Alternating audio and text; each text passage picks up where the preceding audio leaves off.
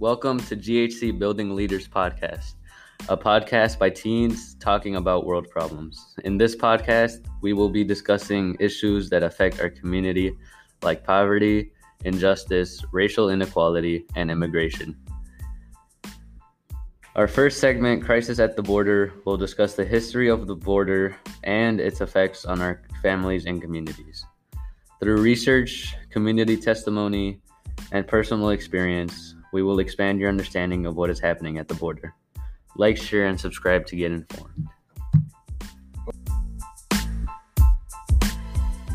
In this first episode, the Gatto Center teens have a conversation after looking at some images and videos about child immigration. In this conversation, you will hear different reactions and opinions from some of our teens.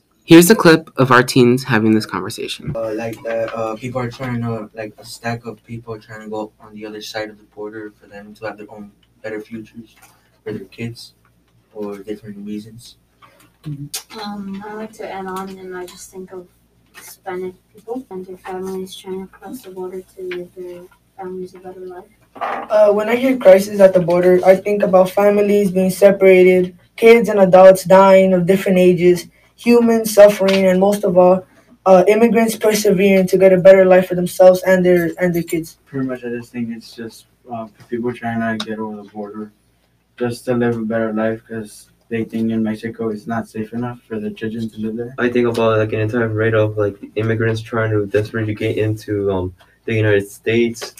Um, some of them manage to get in, but while others, you know, are like on the floor dead. When I hear crisis, I think about people getting deported. um, because you don't know if uh, they think that some people might be taking like drugs or different type of things Mhm. that are not supposed to that are really illegal Mhm. that uh, crossing Well, it's difficult for a lot of people to cross over here because um, it's it's not a easy ride or it's not a joyful uh, thing that most people would be willing to do because it uh, a lot of people take that risk and a lot of people don't take that risk of going into of crossing over.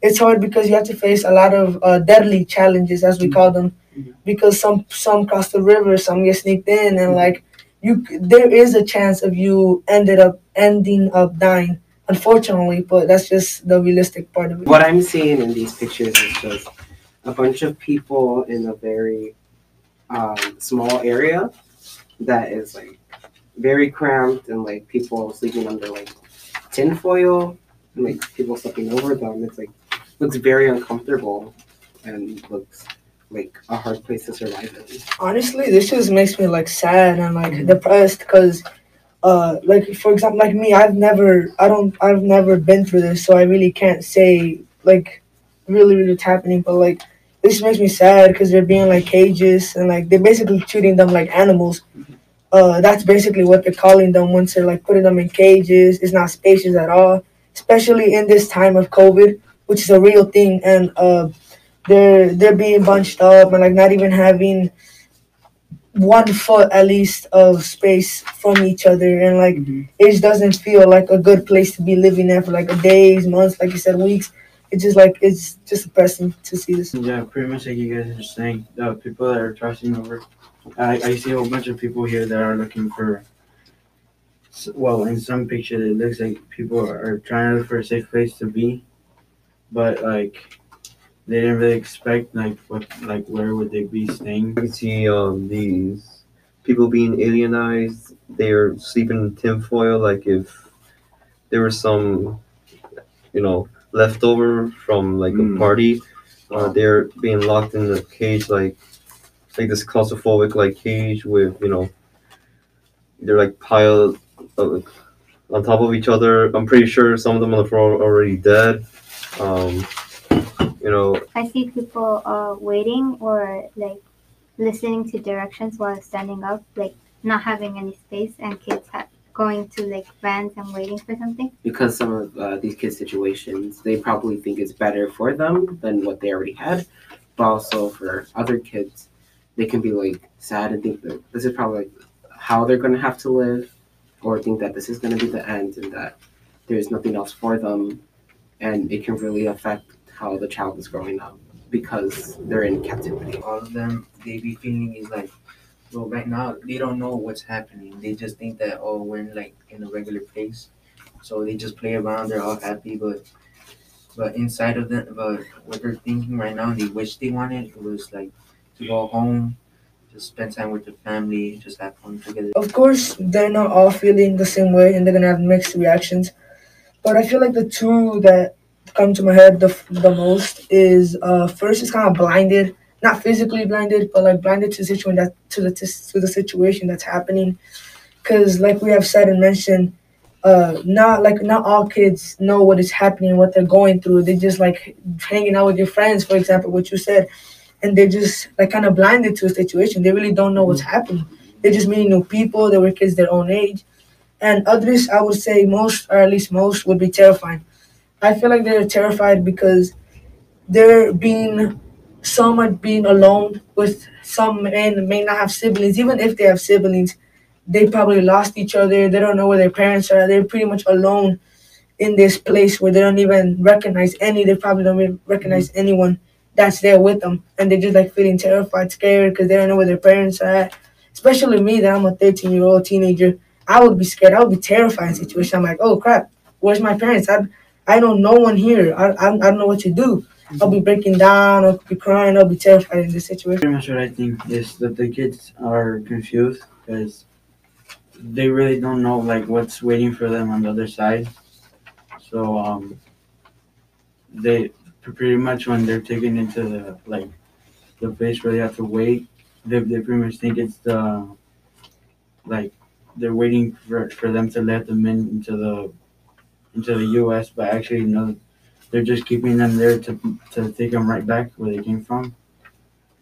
And I also think that they are scared and lonely because pretty much they came with their parents, but then like right after they don't like go in the place, go in, into the, the cages with their parents. believe that these kids are, you know, some of them are either like two possibilities. One of them are like they're either afraid, they're like crying because they want their parents, they, you know, they're hungry, they're starving. And then the other half, you know, we got like kids like they they think that, you know, the parents just left them there, so, you know, to meet friends and stuff. Like, I think I see some kids running around with each other. Um, and then we got the like the babies, the kids that they don't they don't know what's going on. Uh, you know, and we got and uh, and we got some uh, teenagers that you know they- they're just confused. They they're like, "What's going on?" I I don't know. Like, what's going on? They're they're just confused. like they're waiting so much so much time waiting for their parents to come like one day or like in an hour but i'm guessing at one point they're gonna stop waiting and they're gonna notice that they're not coming back first i would um like she said get rid of the border yeah. yeah, i would be looking around searching for kids that are lost um looking for their family and like try to get the family together and then like. By first of all, remove the border, the border, the border, and um, then have like these kind of gates that they have like at carnival rides where like you know you go in line and then you know like these like officer like check your bags and stuff because since like the whole reason of this because they think that we're carrying drugs like check the bags and stuff and then they go into like the, this building where like, you know they're in line and then you know they go they go to like the front desk they you know they tell they tell them where they want to go and then you know they wait a bit and then these like buses are gonna like take them to like like a state or something like that Mhm. and then they offer them like like free like a free hotel room Mhm. You know to get everything sorted out until they could find like a house and a job So it it has affected me because uh, a lot of people could and have assumed that I am not from here, Mhm. which is sad to me because I like I didn't not even part of it. I like I never did that. I was like from here originally. Mhm.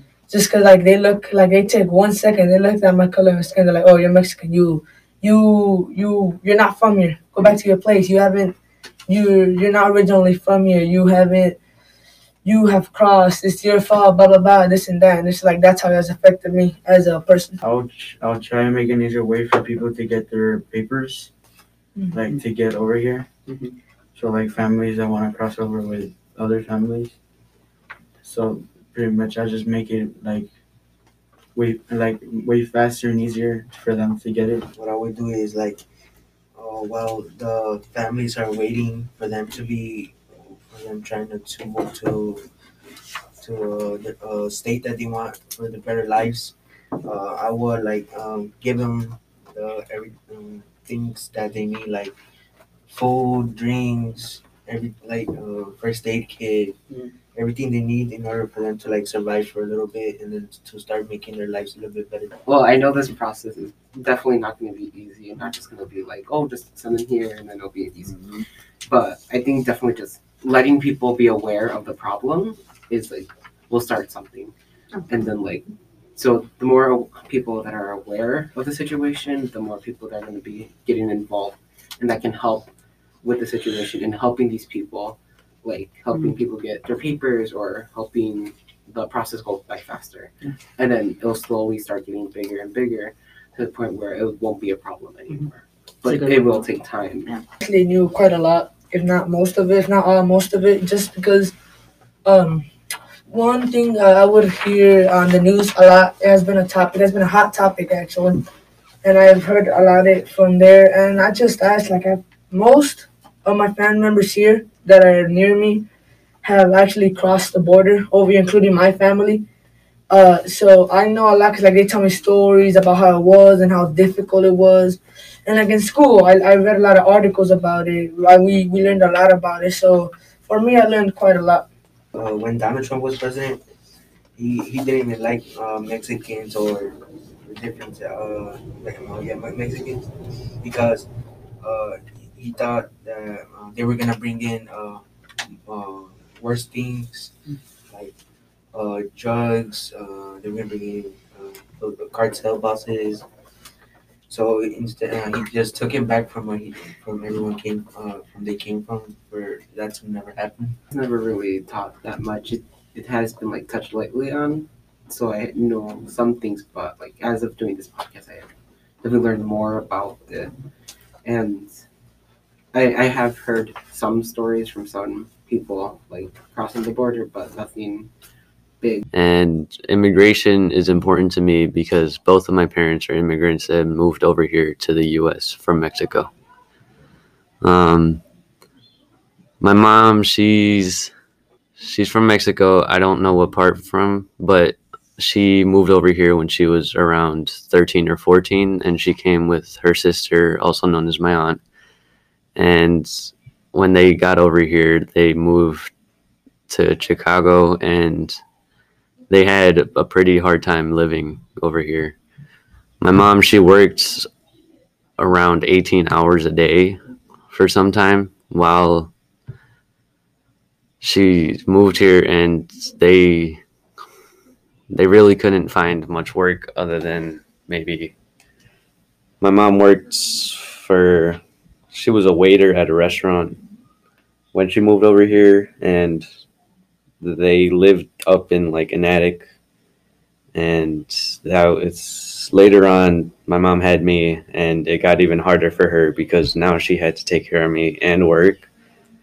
So my mom eventually was able to find someone who was able to take care of me. And i was alone with the nanny most of the time because my mom had to work for to get food, um, to pay the nanny for taking care of me, and to find a place to stay. And most of the time, it was it was really just me and the nanny because well, my mom had to work. But we have my mom eventually met my dad, and well, we moved to New Jersey, and after that, life got wasn't so hard anymore because now my mom found my dad and well we had someone to someone that could help us with all that. And my dad's side of the story is that he he never told me what time he moved over here but all the stories that he's told me is that when you get over here it's hard. He's always saying that that him and his sister along with his parents had to um, transfer schools like every two months and they could never really find somewhere to stay um, my dad had friends at school but he could never really stick with them because he would always move around because his family was having a hard time finding jobs and stuff. So it's it's hard for people when they first move over here because they can never really find anywhere to stay unless they have someone that's already here. Sometimes I feel bad for them because I feel like I have it way easier for them with me and um, I look at myself and think of what they had to go through around this time. And I know that all of the things that I have right now are because of them. And yeah, I don't think I'd be able to come over here. Like if I was in Mexico and I had to immigrate over here, I would not be able to do it. I don't think I'd be able to do that mainly because of the distance you have to travel and then you have to be like running away from like the immigration police and stuff and then if you do get caught well then you're just back to where you started so it's either you keep trying or and if you end up failing well then you just have to stay over there because well you already know the outcome. Most of my family like most of my dad's brothers and sisters are over here already but my mom she her and her sister are the only ones that are here. Her mom and all of the rest of her brothers and sisters are still back in mexico but they're doing better than she was at her time. Because um well they now have all of the things necessary. And my mom and my dad still send money to their parents every now and again when they need it because they are they're able to do that. And it's nice that they can because if not i don't think they'd be able to manage. I feel like they should have some sort of system in the border that'll allow them to come over to the us but to an extent where they don't um where they don't surpass the limit or something because there's a point where there's, there's way too many people over there. And then there's also the families that are getting torn apart and you just have children in one side and then you have parents in the other and sometimes it takes months for them to get reunited again. Speak up about it and talk about it more and if if we make it a big enough deal then eventually people are going to start doing stuff about it because they don't want to hear complaining and they don't want any bad stuff thrown at them. I think they do that because they see that we that the US is has a better has better communities, better jobs and stuff and it's I for them I think it makes it seem like it's easier to live over here because of like the different jobs that they have and stuff. The reason that I think people are saying that they're Mexican is because they have to pass through Mexico to get to the US. But if there wasn't, if they didn't have to pass through it, I don't think they would. Because if not, then we would have very different um, news titles and stuff. There are some times where people criticize you and then give you and then judge you before you you're even allowed to say anything because they see your ethnicity and they start to think about other things like what's happening at the border and then they start um, well they start judging you very differently compared to like as if as as if they were to judge someone of their own race. Almost everywhere i go there's always some some person that gives me some sort of look of like disgust or something. So there's always people out there that are that are judging you no matter what. So I'd say try to get more informed about the topic. If you want to help with anything, it'd be good to speak up about it and to try and to inform other people about it. Because sooner or later, once if we're able to get this topic big enough and start um, and make it so that other people can hear it, we'll eventually be able to start helping the people that are stuck at the border and help people that are coming to the US.